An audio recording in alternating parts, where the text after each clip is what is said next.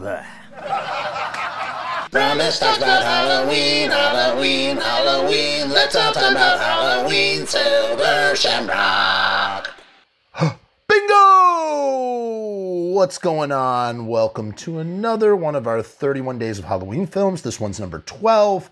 The title is Bingo Hell. It's streaming on Amazon Prime. It's one of uh, Jason Blum, Blumhouse's, you know, anthology films. They did it last year. They did four films last year, four films this year. This one's Bingo Hell. We're definitely going to check out the other three at some point when the mood strikes.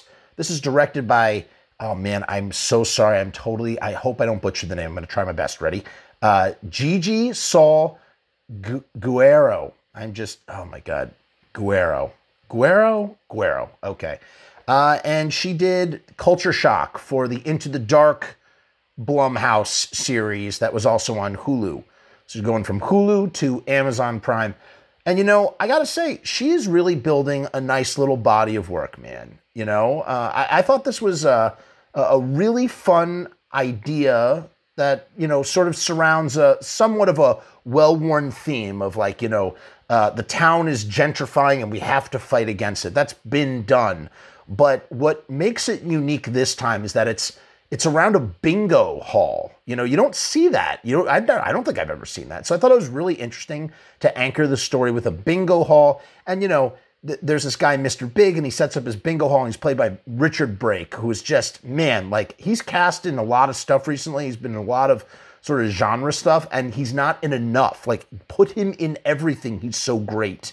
You know what I'm saying? And his bingo hall are clear. Him and his bingo hall are clearly sort of like the the metaphysical embodiment of corporate greedy interests that use money to tempt people into selling their homes and their souls. Because that's what happens. The people they go to the bingo hall, they get stamped with a dollar sign thing, and they get thrown into this delusion that causes them to murder themselves in these really, really grisly ways. So that part is really sort of like fresh and fun and original and the other stuff is sort of like you know it's you know it's been done before. And there's also like this sort of like needful things kind of element to it in that sort of way. Uh, but the deaths are really grisly especially you know there's a guy and he's like drinking motor oil like just just like guzzling it. And it's really really like gross you know? And then he like chops his hand off in a in a car and but you know, Gigi is a really great visual storyteller. Information doesn't feel forced on the audience. You know, we could tell that the main character also rules. Lupita, I think her name's Lupita. I'm gonna double check that real quick. Is it Lupita?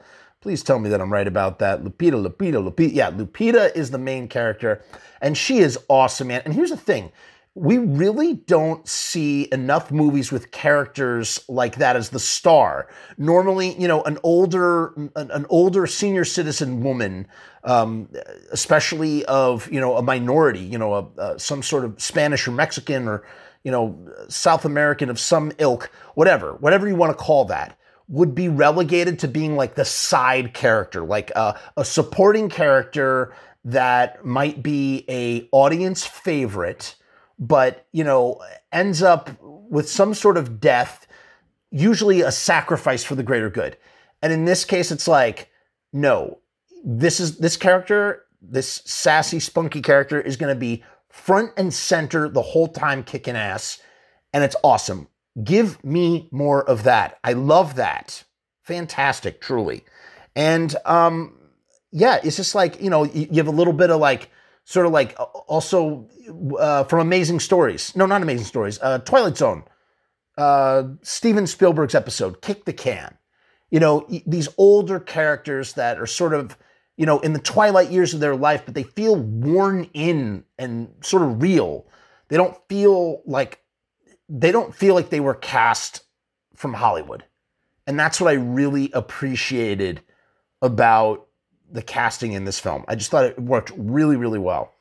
You know, I said that Bingo Hell is like needful is like the needful things answer to VFW. Remember that that genre film VFW with Fred Williamson and Stephen Lang and William Sadler's in it uh, that came out and they face off against a like this mutant punk street gang. This is like the needful things answer to VFW, and they would pair well as a double feature. You know what I'm saying? Um, I also love the baton that Lupita carries. It's friggin' awesome, man. She just she kicks all sorts of ass in it. And as I said, Richard Brake, he, he's just great in everything. He's dastardly, and his teeth are so gross. You know, you get the kind of feeling that maybe that he that, that they, they didn't sit through makeup with those teeth.